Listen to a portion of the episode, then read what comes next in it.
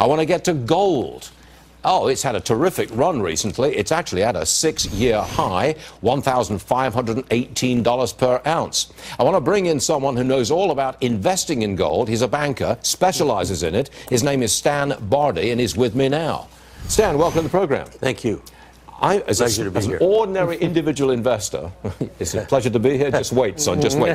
Uh, it's a, I'm an ordinary, everyday investor. I got a choice. I can buy gold coins, I can buy gold bullion, I can buy gold mining stocks, I can buy an ETF, GLD. What's the best way for me to invest? So, so, so let me tell you where the big picture is, why gold is going up first.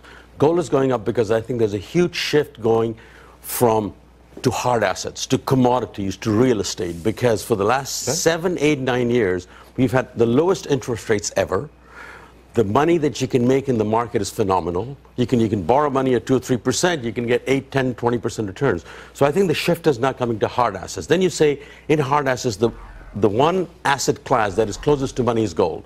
What do you do with gold? The best return you always get in gold is in stocks. Okay, so The gold mining shares. Gold mining shares, and the, and the best return is always in intermediate and junior. So in our world, we classify them as junior, intermediate, major gold stocks. So the Okay, junior so- stocks have the most leverage. What do you say? I mean, gold, if I buy a gold coin, Mm-hmm. there's no yield whatsoever. I might get a capital gain, that's your lot. If I buy a big chunk of bullion, a kilo bar or something, same story. Absolutely no yield, pays no interest. I'm looking for a capital gain.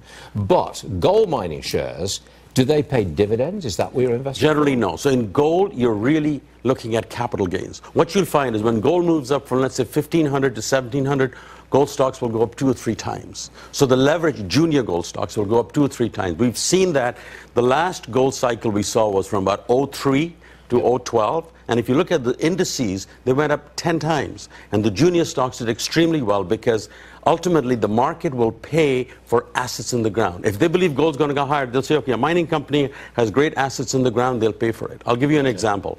We have a company, Uh, so- I'm sorry, I got to interrupt you. I got to break away because I got to show our viewers what's going on on Wall Street right now. Oh, Stan, I'm sorry about this, but look, just look at this.